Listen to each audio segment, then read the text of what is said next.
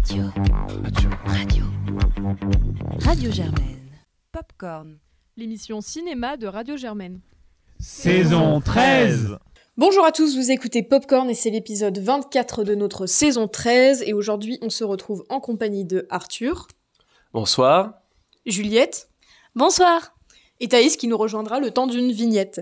Euh, Aujourd'hui, on va vous parler d'abord euh, du plutôt attendu euh, Les Animaux Fantastiques, troisième opus intitulé Les Secrets de Grindelwald, euh, Dumbledore, pardon, réalisé par David Yates. On va ensuite vous parler du drame israélien qui a été passé par la, par le, par la sélection Un certain regard au Festival de Cannes, Il eut et Il eut un matin de Eran Colierin. Et ensuite, on va vous parler du film qui est de nouveau film de Gaspar Noé Vortex avec Dario Argento qui était également présenté en hors compétition au Festival de Cannes. Et puisqu'on y est, avant tout ça, on voulait vous parler justement du Festival de Cannes, cette fois qui aura lieu cette année, puisque euh, en début de semaine a eu l'annonce de la sélection officielle euh, du festival, c'est-à-dire donc tous les films qui seront en hors compétition, mais qui seront également en compétition officielle pour la Palme d'Or et à un certain regard. Euh, c'est la dernière saison, donc c'est 75e édition du Festival de Cannes. Euh, comme tous les ans, comme chaque année, euh, Popcorn y sera pour présenter ses carnets cannois euh, journaliers. Et donc en petite preview de cette, euh, de cette série d'émissions spéciales qu'on vous fera euh, sur la durée du festival, on voulait faire peut-être un petit tour des films que nous, on attend particulièrement à la suite de cette annonce. Et donc je vais laisser pour cela la parole à Arthur. Ouais, pour moi, deux films qui m'ont, alors deux réalisateurs qui vont faire leur retour et qui me, qui, ont attiré mon attention. Euh, le premier, c'est tout simplement celui qui va faire le film de Arthur, Michel Hazanavicius, donc évidemment un des, des, des, des, cinéastes français comiques les plus, je trouve les plus drôles au fait, et pas que, parce que Hazanavicius c'est un type qui, au-delà de faire un, un certain cinéma qui est souvent très drôle, un cinéma qui est surtout capable de chercher et piocher dans des codes extrêmement différents et de toujours en ressortir la moelle. Et on a pu le voir dans, bah, bien sûr, le SS, bien sûr dans des artistes, mais dans tout plein d'autres films qu'il a pu faire derrière, comme euh, Le Redoutable. Et du coup, il nous revient cette fois-ci avec euh, Z comme Z, avec un casting comme d'habitude 5 étoiles pour Michel Zavicius, qui va du coup être à nouveau suivi par, euh, par grand nombre de personnes. Et moi, je suis intéressé par ce film-là et je pense que je vais regarder aucune image, ni bande-annonce, ni quoi que ce soit avant de le voir. Et d'ailleurs, si je peux le voir avec elle, ce sera avec grand plaisir. Parce que tout simplement, c'est un réalisateur qui sait surprendre, qui sait toujours euh, intriguer le spectateur, notamment par l'utilisation voilà, de ses codes. C'est un réalisateur qui est profondément cinéphile et c'est toujours cool le fait de, discuter de, de, discuter à travers le cinéma, à travers des films, face à des réalisateurs qui savent euh, prendre des codes de genre et les amener, les triturer, en faire des choses soit drôles, soit tristes, euh, les questionner également, amener ça quelque part. Et Azanis est un réalisateur français qui est pas très connu, mais enfin qui est pas le, des plus connus et qui, dans le grand public, euh, a un écho assez important, mais qui vraiment, moi, me plaît énormément et me fascine par son, son aspect caméléon et très intelligent. Et le deuxième film, moi, que j'ai très envie de voir, c'est le retour, en fait, qui sera hors compétition de George Miller. George Miller, qui a tout simplement fait le meilleur blockbuster de ces 40 dernières années. Enfin, je, 40, je, je, vais loin, je vais loin, mais c'est sûr de la décennie de, la décennie 2010, en fait. Et tout simplement, en fait, peut-être le meilleur film de divertissement qu'on ait pu avoir, qui est, du coup, Mad Max Fury Road. Et du coup, voilà, ce film qui est, du coup, Mad Max Fury Road, du coup, qui avait déjà été la suite, en fait, des premiers Mad Max que George Miller avait lui-même réalisé et qui avait été bah, des, pierres fondatrices pour le post-apocalyptique, pour toute une frange du cinéma d'action et d'une esthétique qui derrière va se retrouver des années plus tard dans toute une sorte de production jusqu'à l'orée des années 90. Et George Miller était revenu comme ça en 2015 avec un projet totalement dingue, euh, des studios qui étaient pas un peu frileux parce que Mad Max c'est pas vraiment une licence non plus qui était euh, bénie des dieux et il a fait un film qui était assez hallucinant et il sait euh, manier les nouveaux outils et c'est assez dingue quand vous avez 85 ans et que vous savez faire le film le plus punchy de la décennie c'est que vraiment vous en avez encore sous la sous la, la, pédale et que c'était voilà c'est un acteur qui a un réalisateur qui a énormément de capacités qui euh, sait saisir des nouvelles technologies, mais qui en même temps ne délaisse pas totalement les anciennes, en fait. Il sait faire un mix de tout ce qu'il a appris dans le cinéma, de, toutes les techniques qu'on peut utiliser, on le ressent dans Mad Max, qui est un film, Mad Max Fury qui est un film qui mêle très bien des effets spéciaux très numériques et euh, toutes les nouvelles techniques que nous avons, comme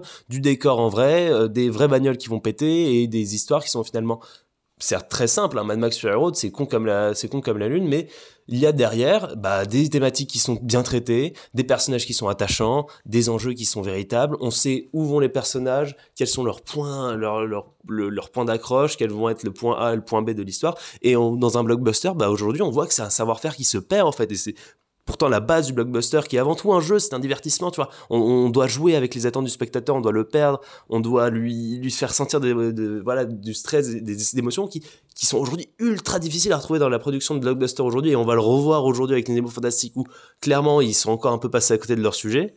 Et euh, voilà, George Miller, du coup, c'est un réalisateur que j'attends énormément. Ça faisait longtemps qu'il n'était pas revenu à la production, à la réalisation d'un film. Ça faisait presque 6 ou 7 ans. Et du coup, bah, je suis très très impatient de le voir. je pense que pareil, je vais absolument pas me renseigner sur ce film-là après en avoir entendu juste parler du titre parce que euh, bah, c'est George Miller et qu'on a envie d'être surpris. Du coup, je laisse la parole à Juliette. Oui, alors moi, il y a deux, deux films qui m'enthousiasment particulièrement, même si tous, tous me donnent envie. Il y a d'abord le nouveau film de, Kelly Reichardt, même si elle en, a sorti un euh, il y a pas longtemps, euh, qui s'appelle Showing Up. Et moi, Kelly Reichardt, c'est une réalisatrice que j'aime beaucoup, que j'ai découvert quand j'étais euh, au lycée.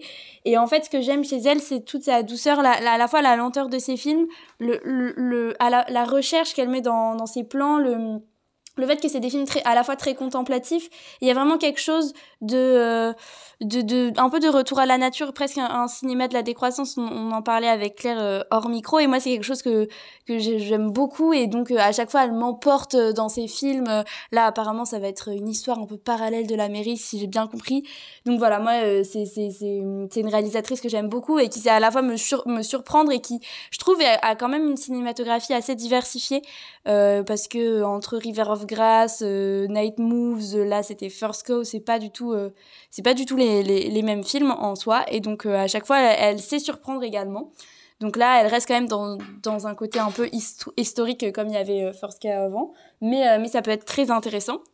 Et enfin, le deuxième film dont j'ai envie de parler, euh, c'est euh, le nouveau Kirill Serebrennikov, parce que j'ai vu les et j'ai adoré les... J'ai pas vu son dernier qu'il a fait parce que tout le monde m'a dit que c'était incompréhensible et que je me suis dit qu'il fallait plutôt m'épargner ça. Donc c'est un film qui s'appelle La femme de Tchaïkovsky, donc j'imagine que ça parle de Tchaïkovsky, et moi j'aime beaucoup quand Kirill Serebrennikov traite de la musique en fait, parce que dans les taux, moi c'est un film de toute façon sur la musique, même si ça parle pas que de ça, mais j'ai adoré les petits moments un peu clipesques avec genre Passenger, enfin bref, en reprise de Passenger. Enfin, je trouvais ça absolument trop génial. Et du coup, j'ai hâte de voir ce qu'il va faire avec plutôt euh, moins de la folk des années 70, mais plus, euh, mais plus du coup Tchaïkovski, quoi, finalement.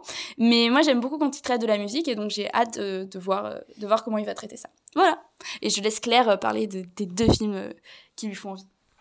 Oui, alors il y a beaucoup de choses qui me font envie, notamment euh, évidemment euh, novembre de Cédric Jiménez qui a qui après Bac Nord a décidé de continuer à mettre les pieds devant le plat en faisant un film sur les attentats du 11 novembre euh, du point de vue des donc on, du oui pardon du 13 novembre. C'est pas pareil ouais.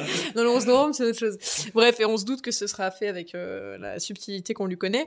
Ou encore le prochain film d'Arnaud Desplechin parce qu'on avait tous adoré Tromperie. Évidemment c'est de l'ironie. Voilà ou Baz Luhrmann que je porte pas forcément mon cœur, mais qui du coup va faire un film sur Elvis. Euh, voilà. Euh, sinon, au-delà de ça, qui sont pas forcément les films vers lesquels je me précipiter, euh, je pense que le film que j'attends le plus de, du festival et même probablement de l'année avec le George Miller, parce que je rejoins Arthur sur le fait que Mad Max est d'un des plus grands films euh, de, des années, alors des années 2010 et peut-être euh, ever, donc euh, voilà, on est très très hâte de voir ce que j'ai également très très hâte de voir ce que, à quoi va ressembler son prochain film. mais c'est donc le prochain film de Cronenberg qui va s'appeler Crime from the Future et qui est le, sa nouvelle collaboration avec Viggo Mortensen et c'est le quatrième film qu'il va faire avec lui. il avait notamment fait History of Violence et Les Promesses de l'Ombre, qui sont de alors pas loin d'être des chefs-d'œuvre. Euh, qui, euh, alors qui, qui sont du coup euh, les films qui sont probablement les plus ancrés dans la réalité autour du crime euh, de Cronenberg. Il y a beaucoup moins de ce qu'on lui connaît dans des films comme, comme La Mouche, Crash, etc., où ça va être dans le body horror, l'organique, etc. Là, c'est, beaucoup, plus, plus, beaucoup plus axé autour du thriller, même si intégré à la narration, on retrouve les thématiques qui l'intéressent. Il y a également au casting, alors Léa Seydoux évidemment, parce que c'est un film au Festival de Cannes, donc un film sur quatre comporte Léa Seydoux au casting, et Kristen Stewart, donc voilà, moi j'ai vraiment très très hâte de voir ce que va donner cette nouvelle collaboration euh, entre Mortensen et Cronenberg parce que voilà, ce qui, ce qui en était sorti auparavant était vraiment excellent. Et d'ailleurs, on avait même fait un épisode euh, pendant le confinement sur History of Violence et les promesses de l'ombre si vous voulez aller écouter ça et même regarder les films Euh, et puis sinon, j'avais envie de parler de prochain film de Park Chan-wook qui avait fait euh, Old Boy, euh, Mademoiselle et puis John Security Aira. et donc qui va sortir son prochain film qui apparemment est lui aussi avec Léa Seydoux. Mais alors là, je sais pas si c'est une rumeur, un running gag que je prendrais au sérieux ou juste la réalité. Mais malgré tout, bah malgré tout, voilà, Park Chan-wook, enfin le cinéma coréen, coréen en général très bien mis à l'honneur au Festival de Cannes. On se souvient de Parasite qui avait eu la, la Palme d'Or il y a deux ans. Donc moi j'ai euh, extrêmement, hâte de voir son prochain film qui va s'appeler Decision to Live. Euh, voilà donc pour sa sélection au Festival de Cannes et donc on vous rappelle que nous on vous fera euh, de manière quotidienne pendant tout le festival des carnets canois donc vous aurez les retours en direct et à chaud de tous ces films-là et puis tous les autres. Là-dessus, on va donc arriver à la partie principale de cette émission, la partie critique. On va commencer tout de suite par un petit film euh, qui a passé plutôt inaperçu, puisqu'en fait, euh, ça a tout simplement été le plus gros démarrage depuis de l'année 2022. Euh, les secrets, donc les animaux fantastiques, de point les secrets de Dumbledore, dont on écoute tout de suite un extrait de la bande-annonce. Notre guerre contre les Moldus commence aujourd'hui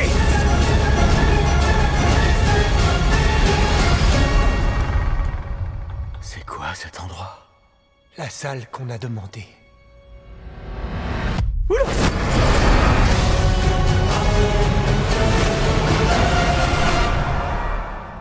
Exact. Trois points pour Pouf Souffle.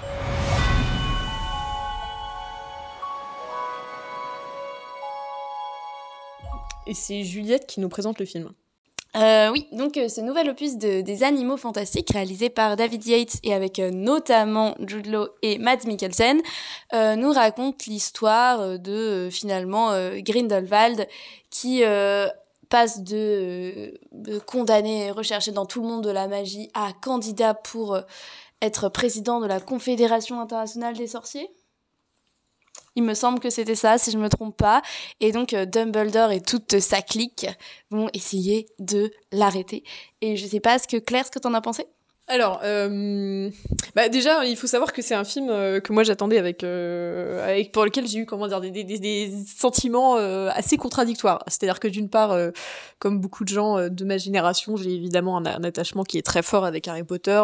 voilà, lu tous les bouquins plusieurs fois, vu tous les livres plusieurs fois, donc évidemment, je perds toute objectivité quand on me met dans un film qui a cette musique, qui a cette esthétique. je reconnais toujours que dans les animaux fantastiques, il y a, en fait, c'est ça reste quelque chose d'unique, le monde d'Harry Potter, d'arriver à proposer de manière grand public euh, une saga fantastique. Euh, et je trouve que même d'avoir cette, euh, cette introduction au genre pour les, pour les jeunes, c'est bah, une très bonne chose. Euh, donc il y a ça, il y a bah, déjà le fait que j'avais trouvé les deux premiers opus assez pourris, le premier étant sympa, le deuxième étant catastrophique. Euh, enfin qui ressemblait vraiment pour moi globalement à un, premier jet de scénario qui n'aurait jamais dû passer à la post-prod. Et au-delà de ça, on vous épargne évidemment mais toutes les polémiques qu'il y a eu autour de film, à savoir euh, les sorties transsub euh, des J.K. Rowling qui, ont, qui lui ont à raison aliéné une partie de sa, de sa fanbase, et puis évidemment l'éviction de, Johnny Depp qui fait qu'ils ont changé. bah en fait, le personnage de Grindelwald a eu un acteur différent pour tous les, les trois films jusqu'à maintenant, donc on va voir ce qui se passe. Hein, même si je suis très heureuse du nouveau casting de, de, de, Matt Nicholson. Voilà, donc cela étant dit sur ce contexte-là, euh, bah en fait, à mon corps défendant, donc j'ai plutôt passé un bon moment en fait, parce que déjà, euh, comme je l'ai dit, je retrouve un univers que euh, que moi je bah, qui moi qui m'est très cher. Euh, et j'étais contente aussi de retrouver un film d'aventure ce qui est un genre que moi j'affectionne énormément euh, et qui est si pas si répandu que ça. Euh, malgré tout il y a quand même des gros problèmes à mon avis le gros plus gros problème c'est clairement euh, bah, un problème d'écriture on l'a déjà dit mais être un bon romancier ne veut pas dire être un bon euh, scénariste et là en l'occurrence c'est la première fois que J.K. Rowling n'est pas la seule créditée au scénario euh, malgré tout il y a beaucoup trop de personnages il y a beaucoup trop de timelines ça reste écrit comme un roman avec des sous-intrigues qui sont 3 km qui vont complètement entraver le, le, rythme du film. Je pense notamment à la fin qui aurait dû être un moment climatique et qui en final euh, s'éternise et fait complètement euh, s'essouffler l'espèce d'intensité qu'on arrive à avoir à un moment et qui disparaît complètement parce que euh, pause pour qu'on fasse rattraper euh, qu'est-ce qui s'est passé avec tel personnage secondaire qui a lui aussi sa timeline à faire progresser. Enfin, donc globalement, globalement, je trouve que c'est vraiment, enfin, ce problème de scénario, je pense que les autres, vous allez revenir sur les autres problèmes de ce film-là, mais Euh, même moi, donc, qui je pense va être la plus positive sur le film, euh, bah, il y, y a clairement c'est un très gros problème de scénario et de rythme euh, autour de quelque chose qui essaye d'être beaucoup plus grand qu'il ne l'est, quoi. Et j'aurais préféré qu'il soit beaucoup moins ambitieux, euh, qu'il s'axe au côté du côté fantastique, émerveillement que, auquel on s'attend quand on parle d'animaux fantastiques, et qu'il a décidé de faire un film au ton euh, hyper sérieux euh, sur la guerre, euh, en développant un propos qui est à la fois redondant avec ce qu'il y avait dans Harry Potter, et en même temps, euh, curieusement, euh, sans enjeu, alors qu'on parle euh, de la montée du fascisme dans les années 30. Euh, donc c'est un peu bizarre. Voilà, Arthur. Ouais, moi je vais être sans doute encore moins tendre parce que j'ai pas forcément d'attachement à Harry Potter euh, parce que je les ai pas lus quand j'étais petit, j'ai rattrapé les films sur le tard et j'ai toujours été Team Seigneur des Anneaux donc de toute façon euh, à ce moment-là euh, j'étais irréconciliable et je vois que je suis minoritaire dans ce studio mais c'est pas grave. Mais euh, Je suis fantastique, le Seigneur des Anneaux, on va pas Voilà. c'est incroyable. Mais de toute façon, mais bon, c'est aussi pour dire voilà, j'ai pas d'attachement particulier à Harry Potter, donc moi re- revenir dans cet univers-là, ça me faisait ni chaud ni froid. Euh, je suis pas grand fan des films de base, mais je leur reconnais une énorme qualité. Euh, c'est qu'ils ont, c'est que la saga Harry Potter tenir sur huit films, une histoire, c'est selon moi unique dans le cinéma moderne en fait.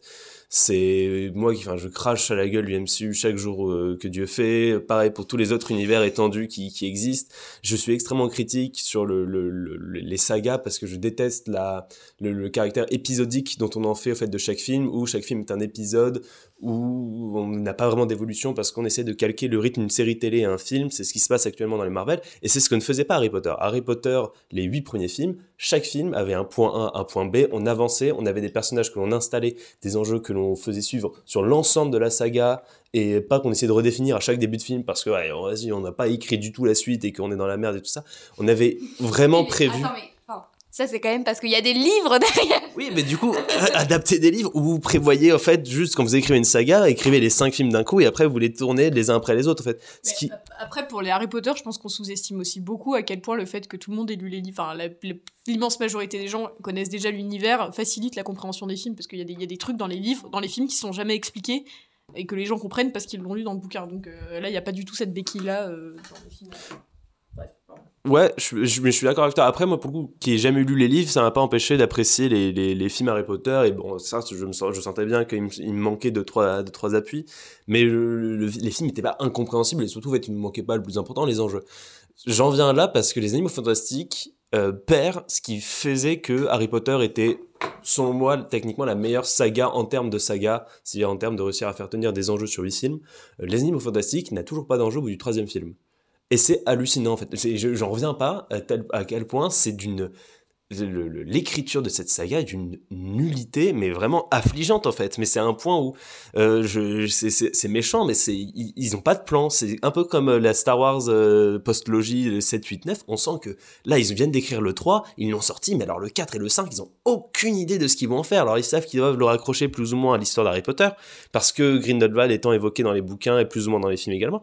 Mais là, enfin, je veux dire, ça se voit, c'est c'est visible quand ils font un film que ce n'était absolument pas prévu ce qui est en train de se passer dans les films précédents, ce qui fait qu'il n'y a pas d'enjeu dramatique, il n'y a pas de progression dramatique, vu que le film doit résoudre les enjeux qu'il a mis dans les siens parce qu'il ne sait pas s'ils vont pouvoir être résolus plus tard, et que les enjeux qui étaient dans le film précédent ont été résolus dans le film précédent parce qu'on ne savait pas s'ils allaient pouvoir être résolus dans les films suivants. Ce qui fait que chaque film est obligé de créer lui-même des enjeux, les résoudre, et que comme il sait pas trop où est-ce qu'il veut avancer, bah il fait pas beaucoup avancer les personnages. Ce qui fait que là, le statu quo à la fin du 2 est le même qu'à la fin du 3. Quasiment. Ça bouge sur des lignes, ça bouge sur des, vraiment des centimètres. Ça n'a rien à voir avec Harry Potter où il y avait vraiment des vraies progressions, des personnages qui pouvaient disparaître, des personnages qui apparaissaient, des personnages qui changeaient véritablement de camp. Pas comme là où ils changent de veste. euh, Enfin, dire, c'est hallucinant. Il y a des personnages qui changent quatre fois de camp, il y en a d'autres qui sont méchants, puis hop, scène d'après, ils vont se marier avec quelqu'un d'autre parce que finalement ils sont devenus gentils. C'est- ça n'a aucun... Enfin, ça n'a aucun sens scénaristiquement parlant et c'est triste en fait d'en arriver là et de pas savoir écrire une saga à ce point-là. Et, euh, c'est dommage parce qu'Harry Potter a des qualités et euh, notamment des, qualités liées à son, son juste son sujet. En fait la magie ça pouvait être quelque chose d'extrêmement cinématographique et les premiers films y arrivaient plus ou moins. Et là ça va être mon deuxième problème c'est que la magie ça devient un Deus Ex Machina honteux. Et c'est encore la deuxième critique que j'ai cette fois sur l'écriture même du film mais la magie ça sert pour résoudre des situations et c'est triste que ça devienne plus des comment dire Juste pour expliquer mon propos, la dernière partie du film, c'est prend grosso modo l'architecture d'un casse. C'est-à-dire que on a, euh, c'est, dire, Dites-vous que tout simplement, en fait, Ocean's Eleven est un meilleur film de magie que Harry Potter, que le, de- dernier Animal Fantasy, tout simplement parce qu'en fait, on arrive à perdre le spectateur, véritablement créer des enjeux, créer la surprise, créer l'illusion. Et c'est ça le, cœur de la magie, en fait, c'est créer l'illusion, c'est créer le doute dans ce qu'on a de la réalité. Et euh, là, on, on l'a pas en fait. La magie, elle sert juste bah, à résoudre des situations, à permettre au personnage qui est bloqué dans un endroit. En fait, bim, j'avais j'avais sortilège bidule qui permet de sortir de là. Et puis bien sûr, ces sortilèges-là, ils sont jamais réutilisés à quand à d'autres moments les personnages en ont besoin. Enfin, je veux dire, bon, après là, c'est une critique que j'ai plus large sur le monde d'Harry Potter, mais quand t'es capable de télétransporter, à quoi ça sert d'avoir des trains Au bout d'un moment, c'est bon, toujours des trucs que j'ai eu du mal à comprendre dans Harry Potter. Mais au-delà de ça, tu vois, mais au- au-delà de ça, je veux dire, je suis très critique et très mé- médisant, et bon, ça, je, le conçois. Mais je trouve que là, là où dans Harry Potter, ça pouvait être euh, acceptable et vraiment la suspension d'incrédulité, ça pouvait fonctionner, et surtout que les livres derrière, d'après ce que quand je me renseignais, en fait, la plupart de ces choses-là étaient expliquées, désamorcées dans les bouquins, et tout simplement les films ne pouvaient pas y, parler. Là, c'est catastrophique. Enfin, je veux dire, à chaque fois, on dit, mais attends, t'es capable de faire ça, pourquoi tu fais pas là à ce moment-là, pourquoi tu te transportes pas là, pourquoi tu utilises pas le super sortilège te permet de faire ça? Comme il- là, en fait, à- dans Harry Potter, c'était l'échelle d'un lycée, donc en fait, c'est gérable en termes de complexité, euh, tout ce qui rajoute sur la magie avec des règles qui sont bien comprises, enfin, le règlement du lycée. Et là, c'est un monde. Enfin, c'est- à l'échelle mondiale, donc forcément, on n'arrête pas de noter des incohérences ou à se dire, mais attends, pourquoi ça s'attire pas, pourquoi ils font pas ça, de sans cesse questionner les règles de l'univers, en fait. Ça, c'est un gros problème, je suis d'accord. Et ouais, et puis, euh, bon, voilà, en fait, c'est tout simplement, j'étais très déçu par ça. Et puis, la dernière, dernière chose, euh, je, trouvais les effets spéciaux pas toujours très réussis, mais bon, après, l'univers était bien retranscrit, mais je trouve, encore une fois, plus faible que l'univers qui est fait dans les, dans les, dans les films précédents. En fait, les, huit premiers films arrivaient à produire des univers extrêmement variés. Et en plus, ce qui était intéressant, c'est que, euh, à l'instar des livres, les films suivaient le spectateur dans sa maturité, ce qui faisait qu'on avait un univers qui véritablement évoluait en maturité avec le, le, spectateur, ce qui faisait que, au fait, on avait aussi bah, nos yeux qui s'habituaient petit à petit à voir un monde plus, plus sombre. Et je trouvais ça super beau. Et bizarrement, les Animaux Fantastiques n'a pas continué ça et fait quelque chose de faussement euh, dark, euh, tout ça, alors que c'est très très clairement encore destiné à des adolescents. Et j'ai beaucoup de mal avec ça et j'ai l'impression que les derniers Harry Potter sont mille fois plus matures que ces animaux fantastiques là, alors que c'est quand même des sujets qui sont plus beaucoup qu'on essaie de faire passer comme beaucoup plus politiques dans ce film-là. Et j'étais déçu par ça. Après, euh, bon, ça ne reste pas moins que ça reste en fait un bon film quand même de divertissement. On en passe un bon moment devant. Moi, j'ai passé j'ai eu des scènes qui m'ont vraiment euh, beaucoup plu et je pense qu'on a tous la même scène en tête qui nous a tous fait rire et tous euh, mis même un petit moment de frisson. Euh, il y a encore un peu d'aventure, même si je trouve qu'elle est cheap parce que les scènes d'action sont relativement plates et que je trouve que la magie est peu souvent utilisée avec de, l'ingéniosité. Euh, après, voilà, ça reste un bon film. Euh, David Yates, on sait, c'est pas un grand réalisateur, donc fallait pas s'attendre non plus à ce qu'il révolutionne le cinéma et qu'il révolutionne même pas Harry Potter comme avait pu le faire par exemple Alfonso Cuarón quand il avait pris Harry Potter 3. Mais voilà, on, on- j'ai pas passé un mauvais moment dessus en fait, mais c'est juste qu'en en ressortant, j'ai encore vu un blockbuster euh, 2010 euh, lambda et que si c'était le premier que j'avais vu, sans doute que j'aurais bien aimé ça et je serais passé largement euh, outre ces petites erreurs là. Mais le truc, c'est qu'on on mange un peu à l'appel en ce moment des films de licence des films de, de saga et que en voir qu'il s'est toujours raté au niveau de l'écriture d'une saga après genre 20 ans on n'en fait que bouffer. Et surtout venant d'Harry Potter qui savait faire une saga à son époque qui peut être l'une des rares sagas à savoir le faire je suis assez déçu. Je sais pas si Juliette tu seras aussi négatif que moi Moi, je pense que je vais être un peu dans la, la balance entre, entre Claire et Arthur. Euh, moi, je, rejoins, enfin, je suis plutôt euh, du profil de Claire, c'est-à-dire que j'ai lu euh, tous les livres et relu tous les livres quand j'étais enfant, et puis j'ai également vu les films, donc je suis très très attachée à l'univers de Harry Potter. En même temps, du coup, quand on voit un préquel, moi, je sais, enfin, j'ai très clairement en tête ce qui va se passer. Je sais très bien les liens entre, enfin, je sais très bien. Enfin, je, à force de relire les livres, je connais les liens entre les personnages, les petites astuces et tout. Du coup, euh, du coup, il y a même pas de tension dans le film. Euh, au-delà de ça, euh, moi, c'est un film que, voilà, c'est un film de divertissement. J'ai passé un bon moment. Je pense que quand même, notamment, il y, a des problèmes. Donc, vous l'avez dit dans l'écriture, et notamment, moi, je trouve dans l'écriture des personnages, parce que ce qui est beau quand même dans Harry Potter, tu le disais, c'est une saga, donc tu t'attaches aux personnages. Et moi, c'est vrai que, bah, les, voilà, les personnages d'Harry Potter ont grandi avec eux. Enfin, c'est c'est absolument génial. Et là, bah, du coup, il y a toujours cet attachement initial qu'on avait, bah, Dumbledore, voilà, il est mimi et tout, on l'aime bien. euh, même si pour le coup, son côté héroïque, euh, je trouve que qui était beaucoup plus mieux retranscrit dans Harry Potter, en fait où euh, on dans les, sagas Harry Potter euh, la saga Harry Potter initiale on voit bien il essaie de questionner quand même euh, notamment dans les derniers opus le, manichéisme en fait qui est, là notamment à travers le personnage de Dumbledore et dans l'opus 7 en fait. Et là je trouve que ça est plus enfin ce côté là est plus du tout présent il est montré absolument comme héroïque etc enfin je trouve que on retombe dans un manichéisme absolument profond où c'est vraiment juste bon et méchant et on sait plus pourquoi et, en plus comme il y a des revirements tous les deux minutes entre les bons et les méchants enfin ça il y a plus d'enjeu derrière vraiment. Moi, c'est ça que je trouve ça qui, qui probablement me, me, me, déçoit le plus, c'est qu'en fait, il y a complètement le potentiel d'en faire un, un personnage tragique euh, hyper intéressant de Mulder, parce que toute la timeline du film, c'est donc autour de, euh, du fait que donc il était euh, amoureux de Grindelwald, et donc tout le truc du film, c'est est-ce qu'il va réussir, est-ce qu'ils vont réussir à se battre, sachant qu'ils ont un sort qui fait qu'ils peuvent pas s'affronter directement, et donc il est obligé de rester dans l'ombre, d'envoyer des gens au front, et donc bah, tout le monde lui dit mais toi t'es, enfin il y en a quelques-uns qui lui reprochent de jamais oser lui-même se mettre en avant, et toute cette ambiguïté là, il y a de quoi en faire un personnage tragique hyper intéressant, et c'est vrai que c'est pas, c'est tellement noyé dans tout le reste, et en même temps y a une partie de, de- de- de- des fondements de ces enjeux qui sont incompréhensibles. Enfin moi l'espèce de pack de sang, je dois, je dois dire j'ai pas compris comment ça fonctionnait. Euh, ça, ça étouffe complètement l'espèce d'ampleur euh, tragique qu'on aurait pu avoir avec ce personnage là, et ça c'est vraiment dommage quoi. Ouais, ouais, je te rejoins vachement dessus. Puis moi, en plus, euh, bah, pour le coup, j'avais vu le- les Animaux Fantastiques 1 qui m'avait pas mal plu, mais j'étais pas allée voir le 2. Donc, euh, et apparemment, le 2, c'est là, là où il développe euh, l'histoire entre, du coup, Grindelwald et Dumbledore. Mais donc, bon, les, les personnages qu'on connaissait déjà, à la limite, euh, on s'attache à eux, mais c'est vrai que moi, j'avais complètement perdu de vue Norbert Dragono et, et toute sa clique. Et, en fait, il y a aucun enjeu qui fait qu'on s'attache au personnage, en fait. Enfin, moi, j'ai pas compris euh, qui, qui, il y a un personnage qui s'appelle Queenie. Je, je ne comprends pas sa psychologie personnellement. J'ai pas réussi à m'attacher. Ça, pour moi, c'est vraiment un gros problème. Alors que c'était vraiment ce qui faisait la force euh, de Harry Potter. On ne comprend pas les personnages. Bon, gros, euh, gros coup de cœur sur Matt Mikkelsen en, euh, en Grindelwald. Par contre, ça, c'est vraiment un, un très bon choix. Et puis voilà. On aime Matt Mikkelsen. Euh, un autre euh, un autre problème moi c'est euh, c'est plus sur le côté visuel. On vous tu- Arthur tu parlais de la magie. Euh, c'est vrai qu'en fait euh, moi j'aurais aimé beaucoup plus de de fantaisie en fait. Ce qui m'avait plu dans le 1 c'était tout l'univers qu'il inventait avec la valise et, et et tous les animaux qu'il y avait dedans et tout. Et et là on retrouve pas du tout ça. On a un, un écran un peu verdâtre euh, en parallèle avec le nazisme. Bon enfin le propos politique derrière est, est vraiment est vraiment euh, bah, très peu développé et de, bas étage. Mais euh, mais au-delà de ça visuellement je trouve que c'est pauvre et j'aurais aimé avoir beaucoup plus parce que moi personnellement je préfère largement les films où on se bat à la baguette que on se bat pour de vrai. Et euh, c'est ça qui me plaît dans l'univers d'Harry Potter en fait. J'ai été bercée à ça et c'est vrai que là on est vraiment déçus. Enfin ils lancent deux sorts en tout ils exploitent pas du tout tout le potentiel qu'ils auraient pu.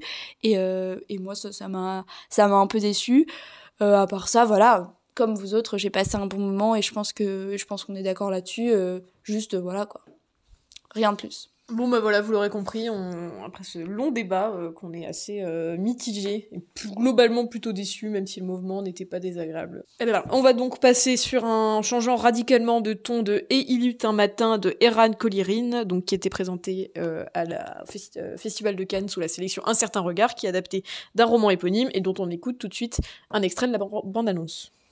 وبحب أذكركم إنه إحنا عرب إسرائيل. من ورا الحكيات ديو ديو ديو ديو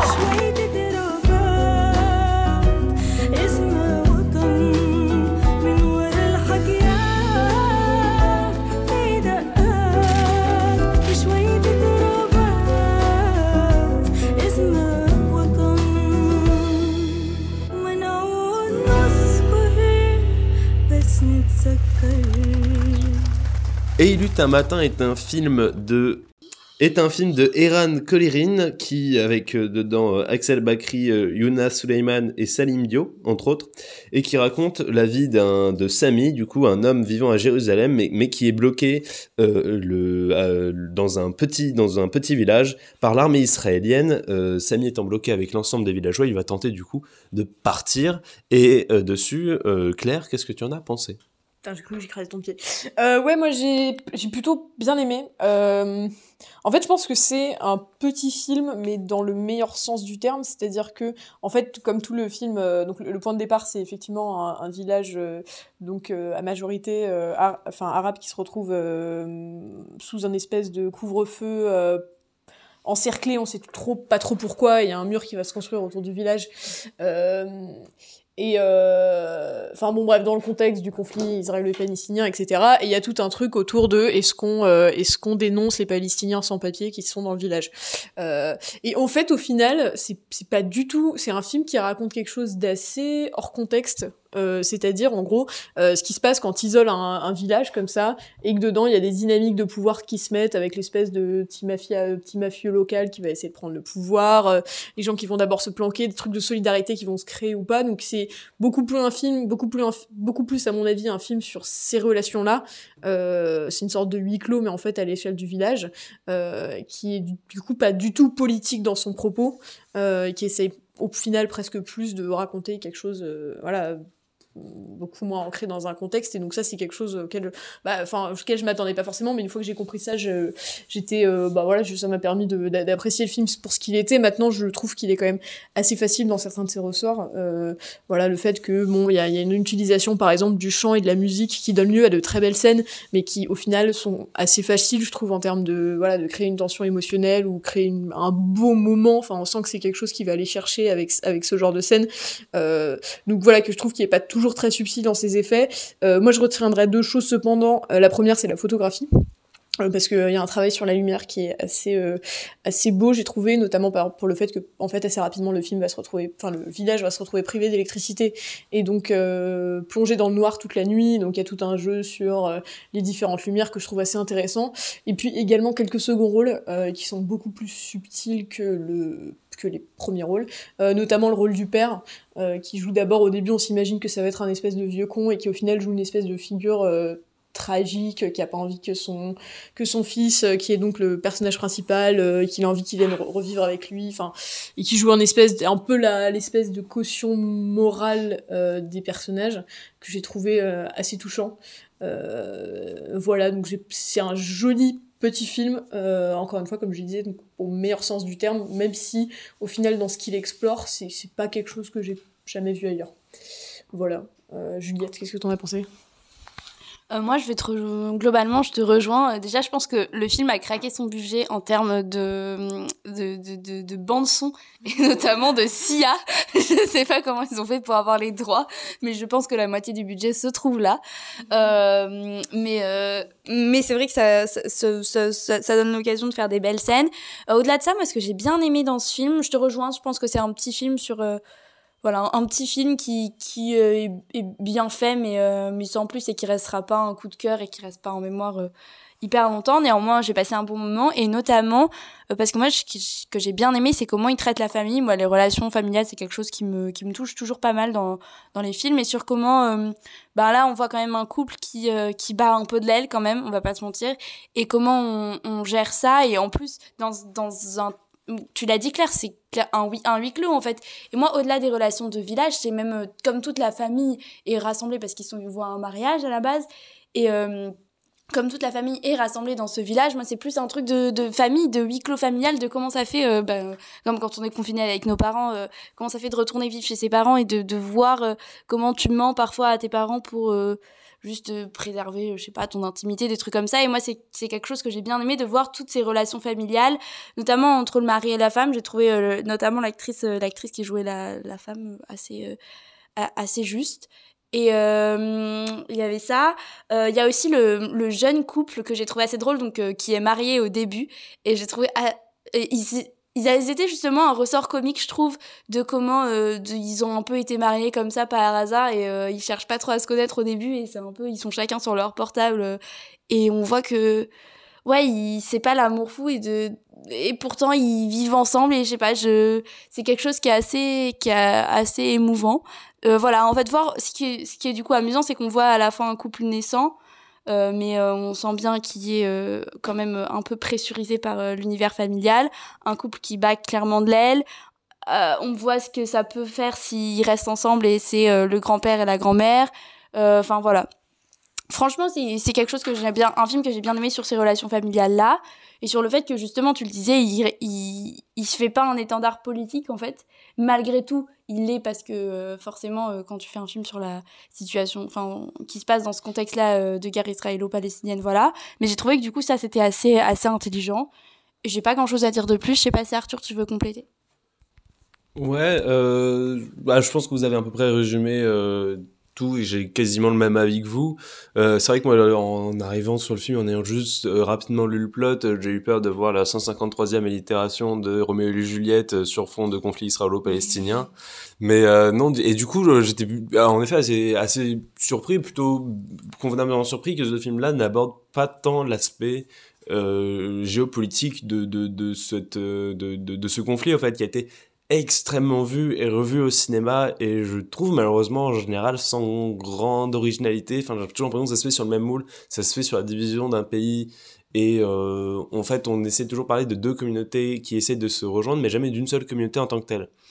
Et là ce que j'ai trouvé réussi c'est que ce film là prend ce parti là de dire bon voilà on va vraiment enfermer des gens qui sont à peu près tous du même groupe euh, social et on va essayer de les faire dialoguer même s'il y a des gens qui ne font pas partie de ce groupe social là comme tu dis il y a des des Palestiniens qui sont dans ce village israélien et euh, leur place vont avoir un enjeu également dans le film.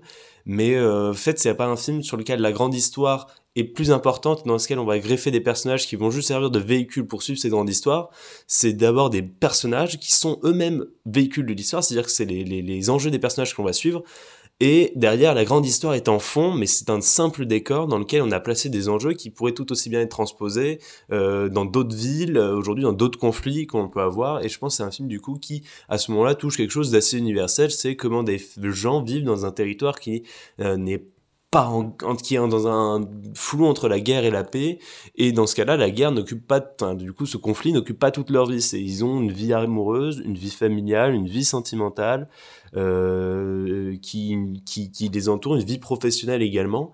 Et euh, moi ce que j'ai aimé c'est que ce, ce blocage c'est quasiment un non événement en fait. On en parle un peu au début un peu à la fin où ça va redevenir un enjeu dans le troisième tiers du film, mais sinon la plupart du temps en fait on va juste s'intéresser bah à cet homme qui n'est plus vraiment amoureux de sa femme, comme tu l'as dit euh, Juliette toutes ces à toutes ces intrigues qui sont familiales, à des intrigues amoureuses qui, on pourrait penser, n'ont pas cette place-là dans, ce, dans, un film qui parlerait d'un conflit. Mais moi, je trouvais ça plutôt bien joué parce qu'il y a de fortes chances que si un jour, euh, je l'espère pas, euh, la France rentre en conflit, que c'est quelque chose qui s'éternise et qu'on se voit dans ces situations-là, forcément que nous, on aura à ce moment-là nos vies sentimentales qui seront euh, toujours, qui continueront toujours pendant ce conflit, nos vies familiales qui continueront pendant ce conflit. Et c'est intéressant, en fait, de se baser quasiment à 95% là-dessus et qu'au final, derrière, il n'y ait que le fond derrière qui soit presque un prétexte à enfermer des personnages pour que derrière, ils soient obligés de régler leur conflit. Euh, derrière, c'est un film qui a une mise en scène qui qui je trouve bien que très humble fonctionne euh, fonctionne bien. J'ai été plutôt bien pris par les quelques moments d'émotion qu'il pouvait y avoir par des personnages qui étaient relativement très attachants. Euh, il y a un tout petit peu parfois de manichéisme mais je trouvais que c'était plutôt bien dosé. Et en réalité c'est un film que certes je pense pas que je retiendrai des, des, des, années mais qui était très bien très bien fait dans son dans le traitement thématique qu'il avait au fait du conflit israélo israélo-palestinien, justement en fait mettant ce conflit là de côté et en s'intéressant juste à c'est quoi vivre dans un pays qui est dans ce flou total là et en fait de se rendre compte que la vie bah, continue totalement et que même les gens s'y adaptent, euh, enjambent ce souci là comme si en fait c'est quelque chose de très quotidien et du coup on en est qu'à suivre des gens qui ont des histoires amoureuses, familiales et moi c'est quelque chose qui m'a plutôt intéressé. Voilà, donc vous l'aurez compris, on est plutôt, euh, on est plutôt, euh, on a plutôt passé un bon moment devant, euh, devant, et il eut un matin. Et donc pour le dernier film de cette programmation, donc on va laisser Thaïs vous parler du dernier film de Gaspard Noé, Vortex, avec Dario Argento, Alex Lutz notamment, qui est donc un film entièrement réalisé en split screen et qui a été présenté en séance spéciale à Cannes. Et donc on écoute un extrait de la bande-annonce. Je n'arriverai pas à, à m'occuper bien de vous, papa. Je ne veux pas laisser cette maison. Nous avons passé toute notre vie. Et moi, je ne jette pas mon passé. Vois le Dieu qui m'a faite, me fait courber la tête, et je sens que je tombe, et je sens que je tombe. Mon cœur est presque nu, j'ai le pied dans la tombe, déjà je ne suis plus.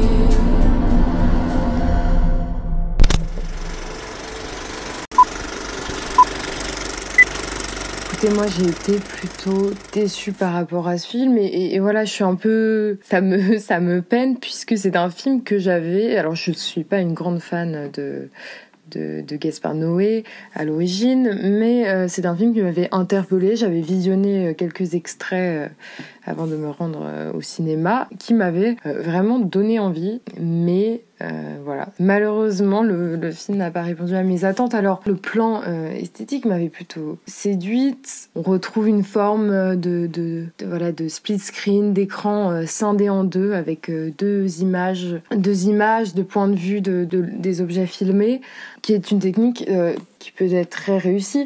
Malheureusement, je trouve que là, elle est surutilisée. Et j'aime beaucoup cette tendance à voilà à changer, à donner à l'écran différentes formes, différentes euh, dimensions, différentes tailles, mais euh, de manière raisonnable. Et là, en fait, le split screen euh, traverse l'ensemble du film. Alors au début, la forme va plutôt bien avec le fond, sert plutôt le propos. L'écran est scindé en deux et en fait, au lieu de nous donner une sorte de don d'ubiquité grâce à ces deux, deux, images, il nous confine aux deux objets, aux deux personnages. Et j'ai trouvé ça euh, assez malin et très bien fait. Euh, maintenant, sur l'ensemble euh, du film, ça ne marche pas toujours. En revanche, l'objet filmé, donc enfin l'espace filmé, l'appartement donc de- des personnages de Dario Argento et Françoise Lebrun, j'ai trouvé plutôt bien fait et très impressionnant de réalité. Maintenant, voilà, j'ai trouvé ça très dommage qu'un sujet qui est récupéré depuis longtemps par euh, euh, les cinéastes, donc celui de la euh, dégénérescence de, l'homme, de la vieillesse, de la maladie et de l'Alzheimer, entre autres, est dilué par la longueur du film. Et je suis un peu fatiguée des films voilà, qui durent deux heures et demie alors que euh, vraiment ils ne valent pas ces deux heures et demie euh, et ils n'ont pas besoin en fait de ces deux heures et demie. Euh, Je ne suis même pas sûre que dans le cas de ce film c'était une question euh, de, de longueur. Je suis même pas sûre que si certaines scènes avaient été retirées, ça aurait franchement mieux fonctionné. C'est un problème de traitement du sujet, je pense. Et je pense qu'on peut me dire que effectivement, euh, il veut pas un film. Euh, voilà, il fait un film du vrai, donc si c'est ennuyeux, c'est aussi parce que la vie des personnes âgées est ennuyeuse et que, que la vieillesse est triste et, fade. Et... Mais je pense que c'est pas tout à fait vrai. Je pense qu'on peut faire un, faire un film très bien, très beau sur la vieillesse. Un film qui soit en huis clos, comme c'est le cas avec euh, le film de Gaspard Noé, et que ça fonctionne mieux là. Euh, voilà, après, ça, reste peut-être sûrement très subjectif, mais j'ai trouvé que ça ne fonctionnait pas. Aussi parce qu'il y avait plusieurs euh, éléments un peu plus concrets voilà, qui m'ont dérangé, notamment une, une voix qui double les images, puisque les images euh, font largement l'économie de, euh, de paroles et de bruit, malgré le fait d'ailleurs qu'on ait une caméra très sensorielle qui nous approche vraiment de tout ce qui est bruit du quotidien, qui sont du coup très amplifiés, très oppressants, ça c'était aussi plutôt réussi. Mais oui, on a une espèce de, de, doublure de l'image par une voix, alors qui parfois c'est une radio, euh, d'autres c'est une télé, qui de manière euh, peut-être humoristique vient commenter. Commenter ou tout simplement voilà faire un jeu de jeu de fond avec euh, ce qui se passe. Donc euh, ces deux personnes âgées qui se rapprochent peu à peu de la mort et à la radio on entend des scientifiques qui parlent de la vieillesse etc et, ça revient à plusieurs à plusieurs reprises. Et j'ai trouvé ça très très lourd voilà, très peu subtil. Alors, est-ce que c'était volontairement grossier euh, pour que ce soit comique? Mais là, du coup, c'est- ça devenait comique par le manque de, subtilité. Donc voilà, ça, ça m'a euh, plutôt déplu. Enfin bref, voilà, je vais pas, je vais pas euh, continuer. C'est pas un film, voilà, qui m'a beaucoup plu. Euh, J'espère que Gaspard Noé saura me séduire un peu plus la prochaine fois. Et donc, euh, on en arrive à la dernière partie de cette émission, les coups de cœur et ou coups de gueule de chacun. Et je vais laisser Juliette commencer. Euh, oui, alors moi je vais vous parler euh, d'un coup de cœur. C'est un film russe qui s'appelle Quand passent les cigognes, qui a été euh, alors qui date de des années 50. Il, est, il date de, mai 58 très exactement. Euh, il a été réalisé par Mikhail Kalatozov. Désolé pour les, les russophones qui m'écoutent. Et en fait, euh, on est à Moscou en 1941 et on suit deux jeunes qui s'appellent Véronica et Boris, qui sont euh, éperdument amoureux. Mais l'Allemagne va envahir la Russie et donc Boris va s'engager et partir sur le front, laissant donc Véronica seule. Et moi, ce que j'ai aimé dans ce film, c'est que déjà, c'est un film qui est, c'est un petit film et c'est un film qui est très doux sur euh, la relation amoureuse, notamment quand t'es jeune, et puis ensuite qu'est-ce que ça fait de vieillir, comment tu fais quand l'autre est pas là, est-ce que tu l'attends toujours ou pas?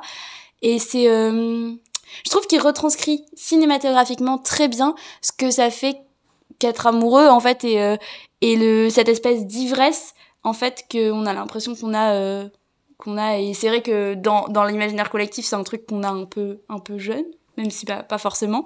Mais en tout cas là là je trouve que c'est très bien retranscrit. Il y a un plan où on voit euh, on voit Véronica au moment où où, où Boris s'en va on la voit qu'il cherche du regard et on sent cette tension qu'il y a de absolument vouloir voir l'autre jusqu'à ce qu'il parte en fait. Et j'ai trouvé que ouais ça ça marchait très bien. C'est très original. En même temps euh, dans dans sa réalisation il y a un rythme qui est très particulier. Et en même temps c'est à la fois empreinte d'une certaine euh, identité euh, russe euh, russe de l'URSS de cette époque quoi. Et voilà c'est un c'est un film que moi qui j'ai beaucoup aimé que j'avais vu il y a un peu longtemps. Je m'en suis rappelé maintenant. Je me suis dit que voilà je pouvais vous en parler Peut-être qu'Arthur, tu as un coup de cœur ou un coup de gueule euh, à nous faire. Euh, moi, ça va être plutôt un coup de blues euh, aujourd'hui. Euh, c'est quelque chose. Alors, c'était l'information était tombée il y a deux semaines euh, que Bruce Willis arrêtait sa carrière après des dizaines d'années passées derrière sur nos écrans. Et euh, je suis très heureux de ne pas avoir fait une vieille blague de merde du style euh, Ah, Bruce Willis, il a sa carrière, mais ça faisait pas 5 ans que sa carrière était arrêtée. Parce qu'en fait, on a appris que euh, Willis était atteint d'une maladie dégénérative d'aphasie, qui est du coup une maladie qui l'empêche de pouvoir prononcer des mots, en fait, de pouvoir mémoriser et pouvoir parler convenablement, et qu'il avait également des épisodes de démence. Donc c'est des, des, des, des, nouvelles assez graves, mais qui étaient un qui était déjà plus ou moins su. Il y avait des rumeurs qui tournaient autour de ça. Et euh, je vous conseille du coup la lecture d'un article de Nanarland qui parle en fait de la fin de carrière de Bruce Willis. Parce que Bruce Willis, c'est un acteur qui aujourd'hui avait plus ou moins disparu en fait du paysage cinématographique actuel. Euh, mais qui dans les années 90, début 2000, était une des pierres angulaires du cinéma hollywoodien, d'action mais pas que. Il avait fait euh, bah, le les meilleurs Shyamalan, à savoir Incassable et Sixième Sens. Il avait fait euh, le meilleur Gilliam, à savoir L'Armée des Douze Singes. il avait fait le meilleur McTiernan et le meilleur film d'action des années 90, à savoir le Die Hard. Euh, c'était un, un, acteur qui était un, capable de monter des projets sur son propre son propre nom et ça c'était extrêmement puissant et des projets qui étaient tous euh, enfin qui étaient pour, une bonne partie extrêmement intéressants et qui j'ai oublié bien sûr il a fait le cinquième élément qui est mon film de science-fiction français préféré.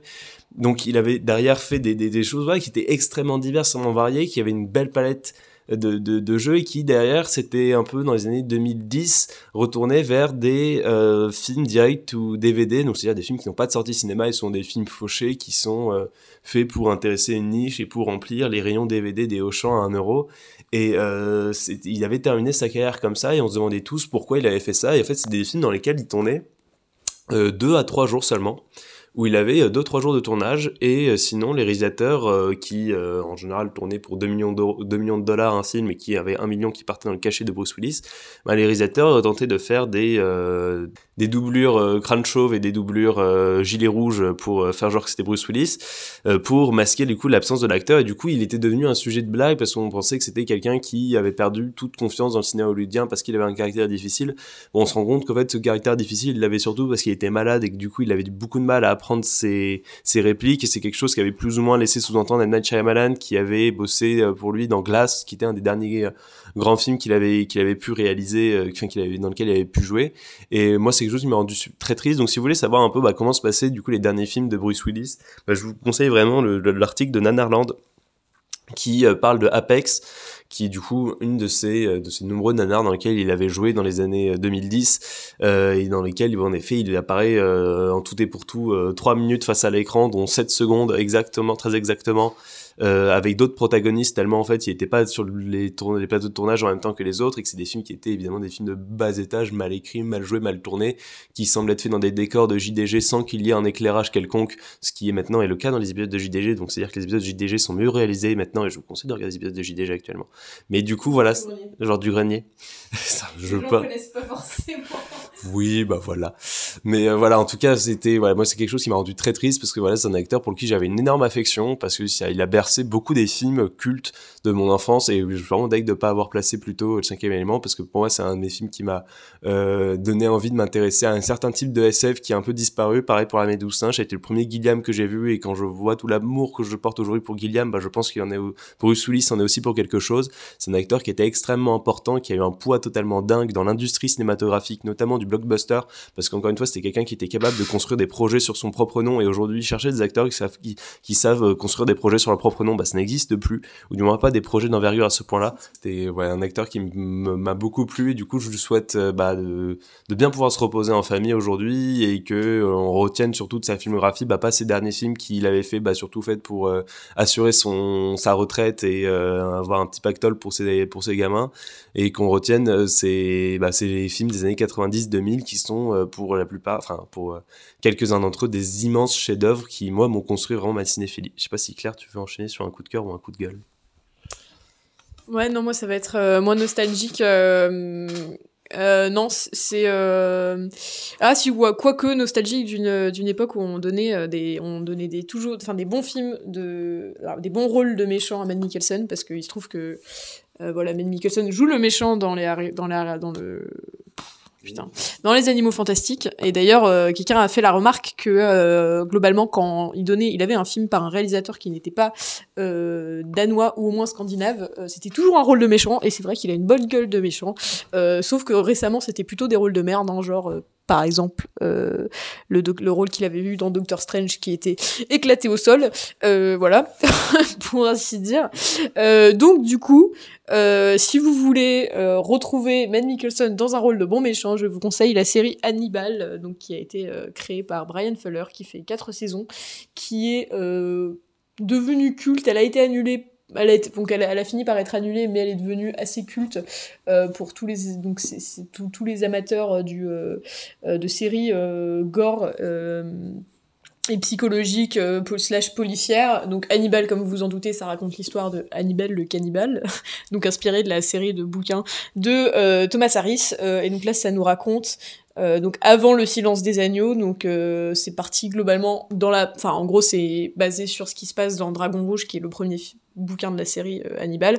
Euh, oui, donc en gros, c'est sa relation avec un limier du FBI euh, hypersensible qui s'appelle Willy Graham, et donc euh, ça va être ça va être leur relation à eux. et ce que j'aime beaucoup dans cette série, qui est du coup extrêmement lié à la performance de Matt Mikkelsen, c'est que pour moi, une des caractéristiques principales du personnage d'Hannibal, c'est sa capacité à séduire et à bouleverser les les, les codes moraux des personnes qui le voient. Et c'est quelque chose qui tout quoi évidemment le silence des agneaux est un grand film mais c'est vrai quand on regarde euh, Anthony Hopkins euh, qui parle de bouffer du foie euh, derrière ses, barreaux on n'arrive pas forcément à comprendre comment il arrive à faire basculer les, repères moraux de ces des gens qui discutent avec lui parce qu'il est juste tout simplement flippant en fait. On a plus envie de se barrer qu'autre chose.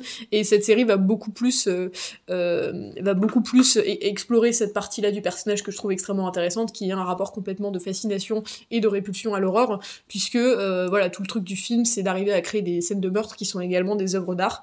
Euh, et, euh, et, du coup, je trouve ça super intéressant. Et donc voilà, euh, Matt Mikkelsen joue un rôle autrement plus complexe et intéressant que ce qu'il joue dans Les Secrets de Dumbledore. Voilà. Donc sur ce, ben, on espère qu'on vous a donné envie d'aller regarder quelques films. On vous dit à la semaine prochaine. Au revoir. Au revoir. Radio. Radio. Radio. Radio Germaine.